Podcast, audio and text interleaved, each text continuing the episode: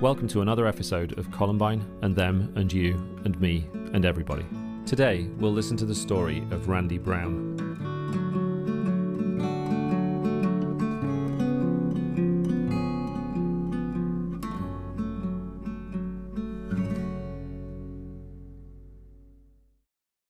I'm Randy Brown. I was just a real estate broker in 1999, and uh, it was a nice job. I really enjoyed it. I, I was good at it. I worked really hard, tons of hours. It was challenging because every day was different. I worked a lot. Judy, my wife, was home. She, uh, you know, did a great job taking care of the kids and running the house. And went to everything the kids did.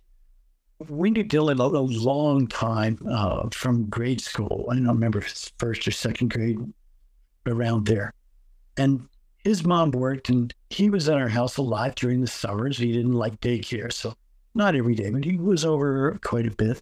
He was right in between, he and his brother were right in between my two kids on age. So it was their oldest and our oldest. And, and, and so well, they all got along. It was nice. Um, and, and so he was at our house a lot and we, we did things with him and they did things. And Judy played with them and they played here and they played video games and they went down to the park and um uh you know they were in a little band here. There's, we we had videos of them playing the drums downstairs. Dylan was just now my kids were very nice and and sue's kids were very nice um but dylan was just nice and shy and gentle. Judy has such a great heart. I think she really cared about dylan she would always hug him. And, we knew that he was shy, just painfully shy. Um, so we always tried to bring him out of his shell. And he came over um, a couple weeks before Columbine to get something from Judy and at the house, and she hugged him. And and you know, I I cared for Dylan, and it's it's one of the regrets that you always have when someone dies, you know, you never told them exactly how you feel. You just showed them. Um, and I, I, wish I'd probably told him more. And I was at work, and uh, my son called me on the phone and said, "Dad, Dad there's been a shooting at the school." Um, which is just this was unheard of back then. Littleton, people don't have weapons. In 99, 1999, they didn't have weapons, and vi- there was no violence. There was some violence in downtown Denver, and and there was some violence in other cities, Detroit and Chicago and New Jersey and New York, but not not in suburban Littleton where we were. So, but when he called and told me that, I asked him. I said, "Is it Eric?" In the beginning, it wasn't bad. He was a, a a nice kid, we thought. Um, and Brooks was driving him to school. Brooks was picking him up and taking him to school um, when they were in high school. Brooks was a little older, and um, uh, and then Brooks would never wake up in the morning. He was a typical teenager. Like ten o'clock was early for him. So Eric got mad, and that was it. Eric hated him for not picking him up, and that was it. And it was just inflexible. So uh, we knew there was a problem with Eric, and we actually told Brooks to stay away from him, don't talk to him, you know. Uh, we don't give any interaction. And Brooks really made us mad one day when he came home and said, um, "Guess who I made up with at school?" And he made up with Eric, and I was I was actually a little mad because we told you not to. We told you to stay away from him, and he had been put in the same class with him, and Eric was sitting behind him. So what was he going to do? So he made up with him and tried to be nice to him, but um, then and actually, uh, there was a hit list that Eric had prepared. We've never seen it. Of course, it's been redacted in any form they've released. And uh, I guess that's to protect the people on the hit list. We've been told by people that have seen it that Brooks's name was first on the list and crossed out. From from that point on, our lives really changed. More and more with Dylan, I really just wanted to understand why we were interested in this in the beginning because we wanted to find out what could possibly have made Dylan, the little kid we knew, kill innocent children in the most violent ways possible. It didn't make sense to us. we would hike in the mountains for days and days.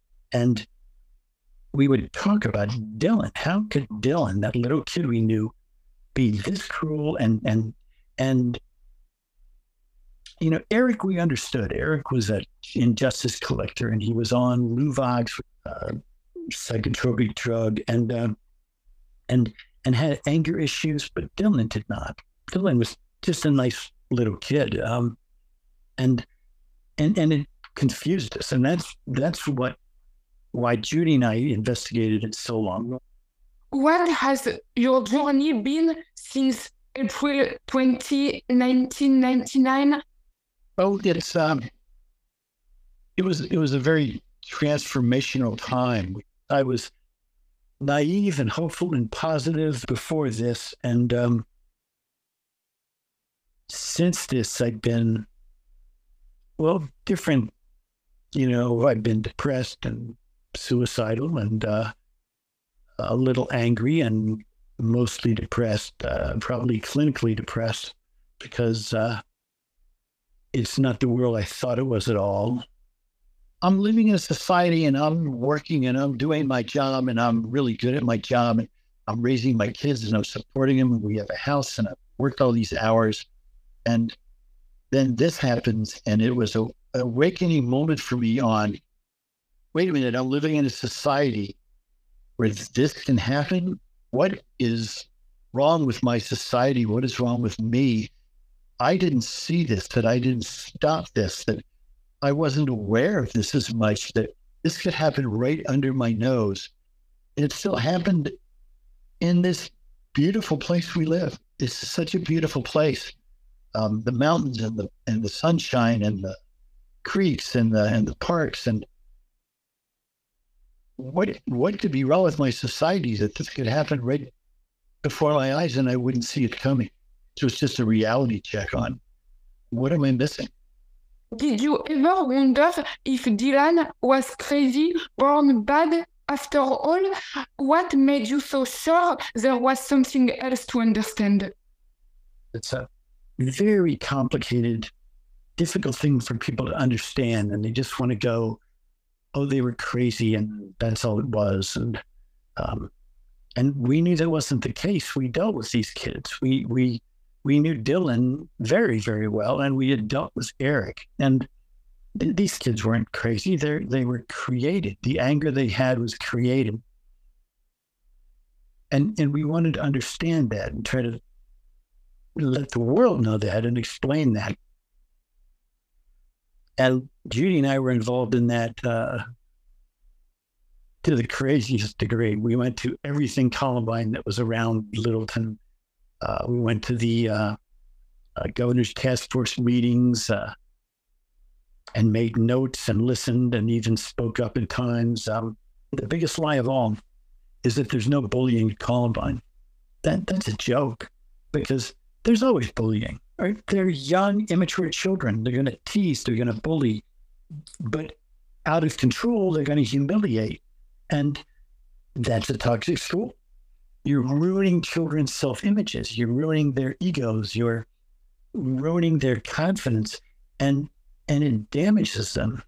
And a toxic school is where the athletes get all the attention.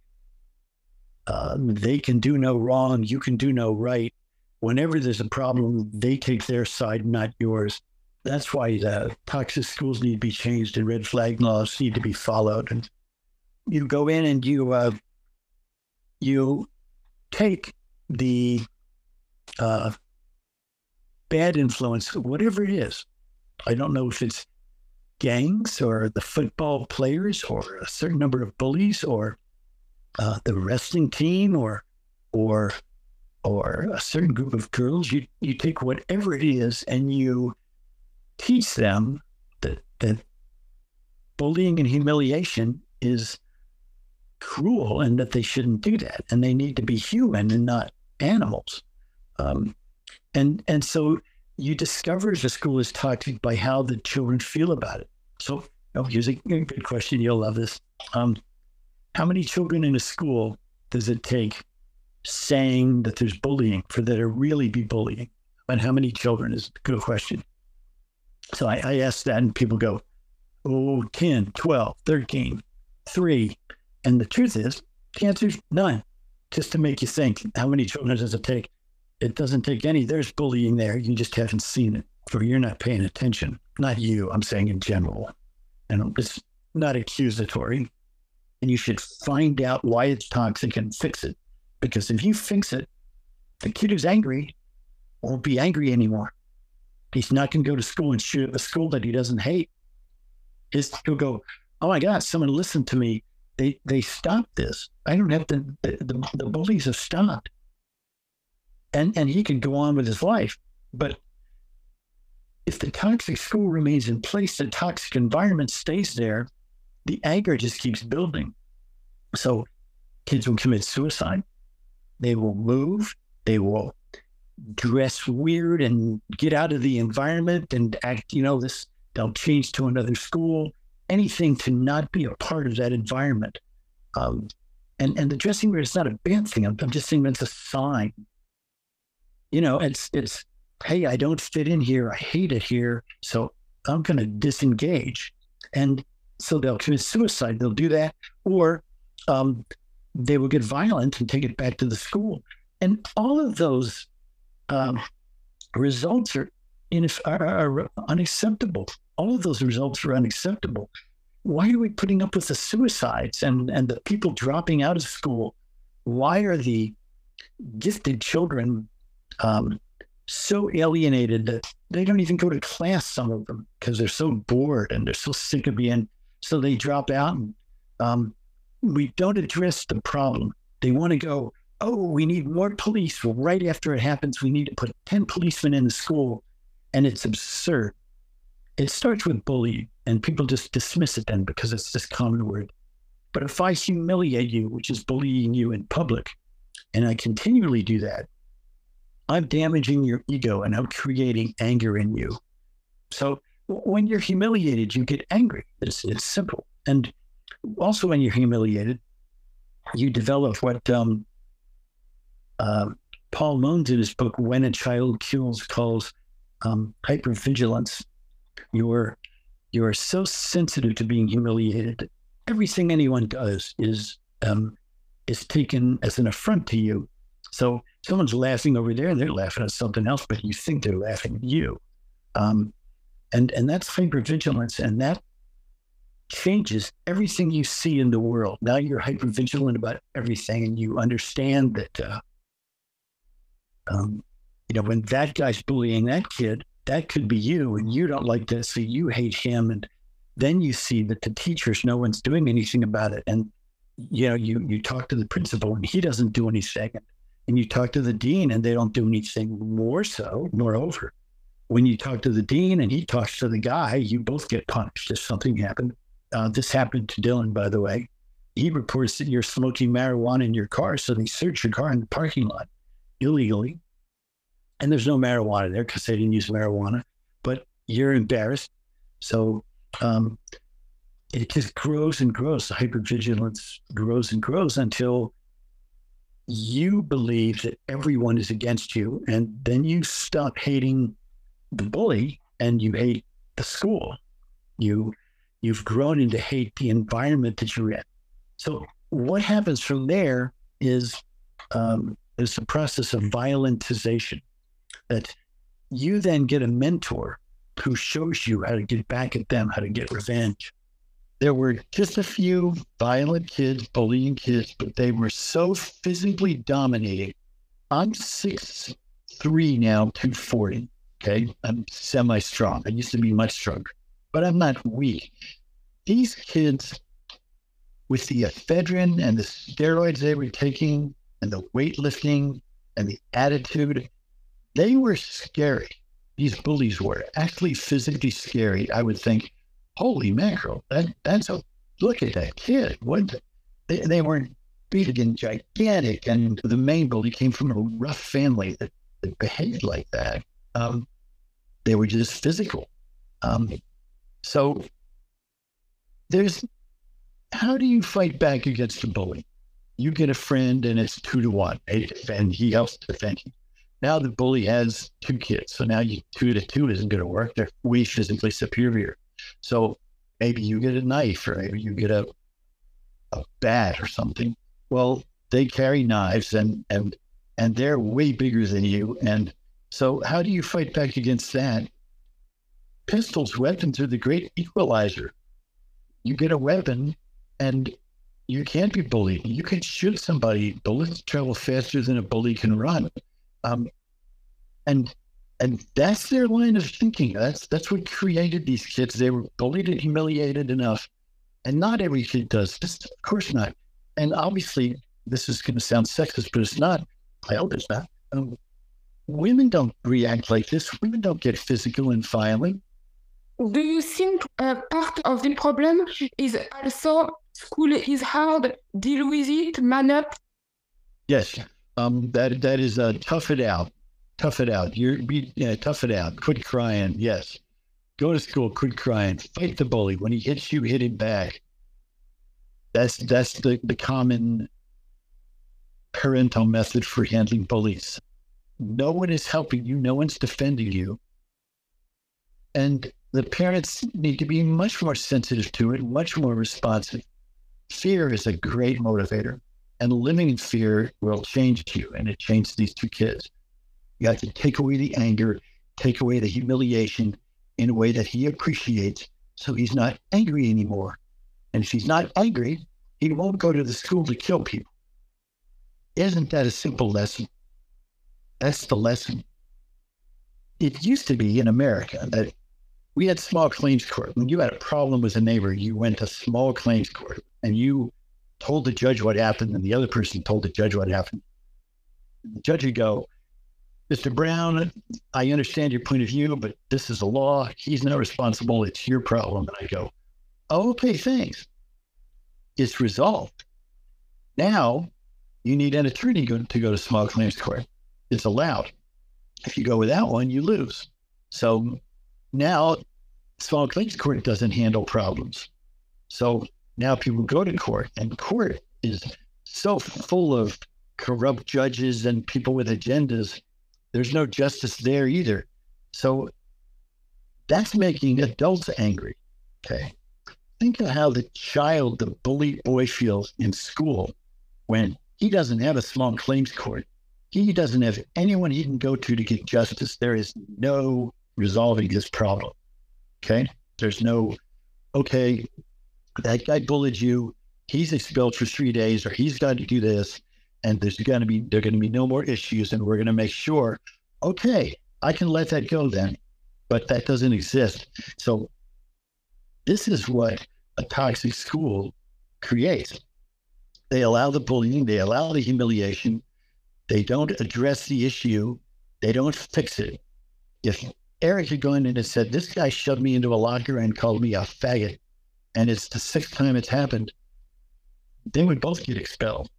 Or something would happen to the guy who beat him up, and then that guy would would hunt for him, and and the teachers in the administration would do anything later. So the fear never goes away. Maybe it's not an injustice. Maybe it's just I misunderstood. Okay, I get it. You know, he's in. I get it. This is what happened. But we don't have that and that should be justice. And if it's not, people will find their own justice.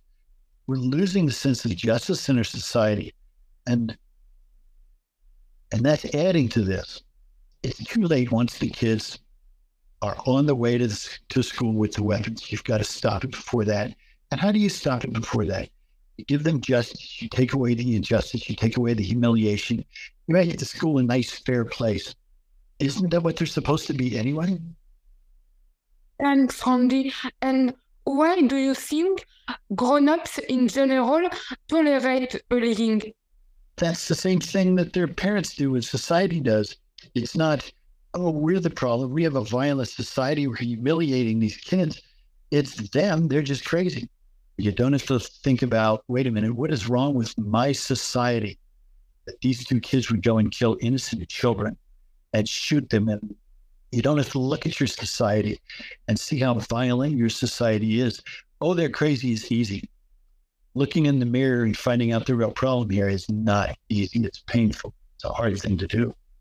And people don't like that. They want to watch football. They want to, you know, watch soccer.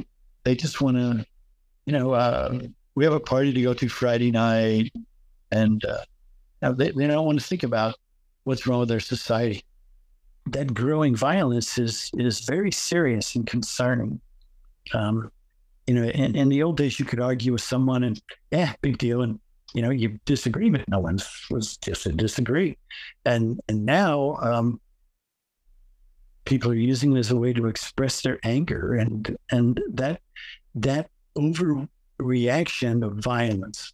It's not overreaction to violence. That overreaction of violence of shooting people just because you're upset is is really disturbing thing and a disturbing trend. So our country in particular and other countries um, are violent and promote violence and encourage violence and live with violence.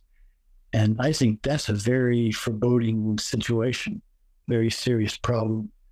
Um, you know, it's a, a, little small little planet we live on, and uh, we we can't be violent and killing each other. We need to be figuring out a better way. Many people I know, their children they're not having children because they don't want to bring them into this violent world. That's not good either. We need to fix the problems. We need to take the violence out of our society. We need to take the violence, the humiliation out of our schools. These arrogant kids that, because they're a year older and bigger than the other kids, that they can bully them. Five years later, that's gone. And and why do we allow that to prevail? And why do we allow this violence? So why do we are we so fascinated by these violent movies? Why do we want to be in wars? Why do you think? Um, because that's what we're taught.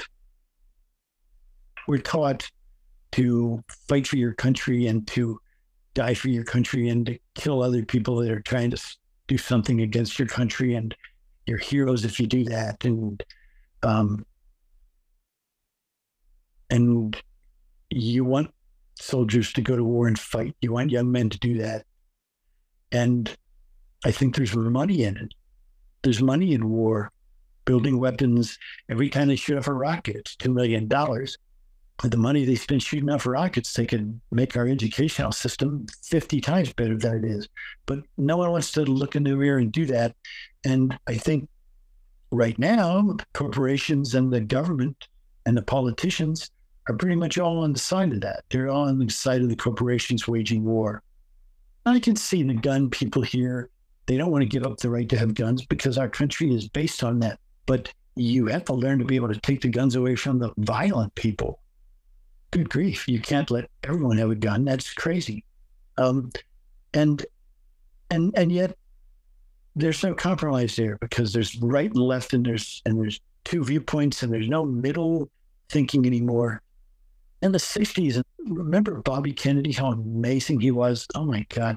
Um, he gave that speech after Martin Luther King had been killed. It was one of the bravest things I've ever seen. I think it was in Cincinnati.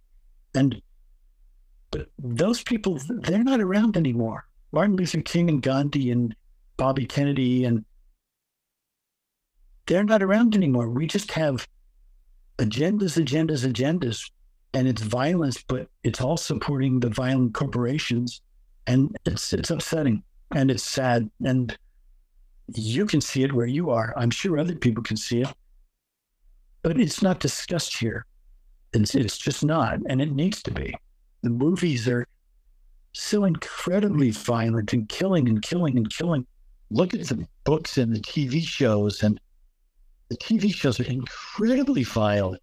And the movies now on the internet are so violent, they're unbelievable. Look at just the John Wick series. How embarrassed, how ashamed that actor should be to have made these violent, I'm killing 87 people in this movie because they stole my car. You know, you, you've got to be kidding. Look at the violence of that. If parents knew what their children could find on the internet, they would be dumbfounded. The darkness of that your children are accessing this. You want your children to have access to this level of violence? Do you want your children to be have PTSD like a soldier from Afghanistan? They've witnessed 20 killings in a grocery store by a kid with a rifle and you're watching this, do you want your children to have that memory? Of course you don't. So I, I hope you can address that. I hope you can point that out. How do you think we could help kids believe in life, love life, value life? Oh, God, yes. What a wonderful idea. Um, well, I think you stop taking them to movies like the John Wick movies and all the violent movies, and you take the violence out of their lives and read them Les Miserables or read them A Tale of Two Cities or make them read books that have value and read them the story of Gandhi, read them the story of Martin Luther King, teach them about uh, Bobby Kennedy and what he did. And there are hundreds and hundreds of other heroes that you could find to follow. And teach your children that. Teach them not to be violent. Thank you, Randy. I have one question for you. What would you say to someone considering violence right now? There are dark moments in your life where it just seems like uh, there's no reason to go on and and you need to fight those you need to maybe take that as a challenge that you you don't end it now that you live through this and then you gather more wisdom and you make the world better. And as for someone doing violence you're confused. The, the violence that you're going to do is just going to create a great deal of sadness and it's not going to fix anything. Eric and Dylan's violence that so many people emulate, so many people admire, which is sad, created more sadness and more pain than anything they ever went through. They wasted their lives too, and along with the lives of all the people they shot and people they injured and all the other people who lived whose lives they ruined just by doing this.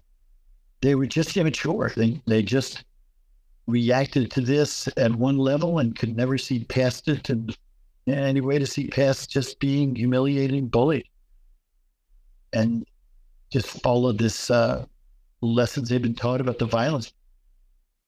They lived in their own little microcosmic world of bullied kids in a school, and they did, couldn't see a way out of it. And you know, geez, yeah, they should have gotten together and run away to Australia and had a life. You know, maybe they should study, become a musician, you know, lift weights, take taekwondo, take aikido, make themselves better. You know, Dylan was really good with computers.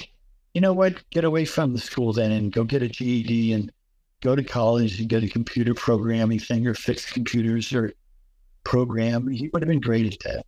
And Eric, uh, you know, so he couldn't get in the Marines or Army, whichever it was you know, go to college for a couple years and join then if, if it's a big deal. And find other ways, other nonviolent ways to make the world better. We need justice. Eric should have become an attorney and fought for justice. That's a better revenge than killing innocent people. Violence doesn't work. Violence just creates sadness and more violence. Thank you so much. Can I ask you, Andy, and how are you doing uh, 24 years later and how Judy and your sons are doing? Doing pretty well. They're non-violent people, um, good, good people. My kids are good kids. Um, great kids, very nice, smart, talented people that, and very kind. They're both in computer games. Yeah, I'll leave it at that. They, they, they stay out of the limelight they stay out of the public eye. And Judy's doing well. She's moved on to try to um, learn to be happy again. It's a great goal. Yeah, it is. Which is why I told you initially, uh, I just don't want to do them anymore, the interview. But after I thought about it for an hour, no, Mike, I haven't given up. I still want to try. What's wrong with humanity? that We can't see that. We can't see this nonviolent side of ourselves that we need to encourage.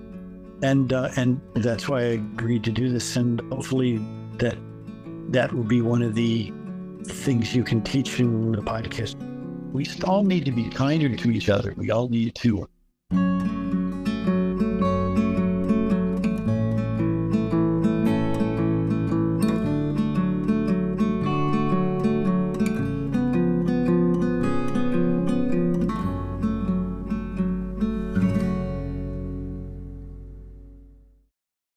Thank you so much for listening to Columbine, them, and you, and me, and everybody. Take care, and you'll be hearing from us again very soon.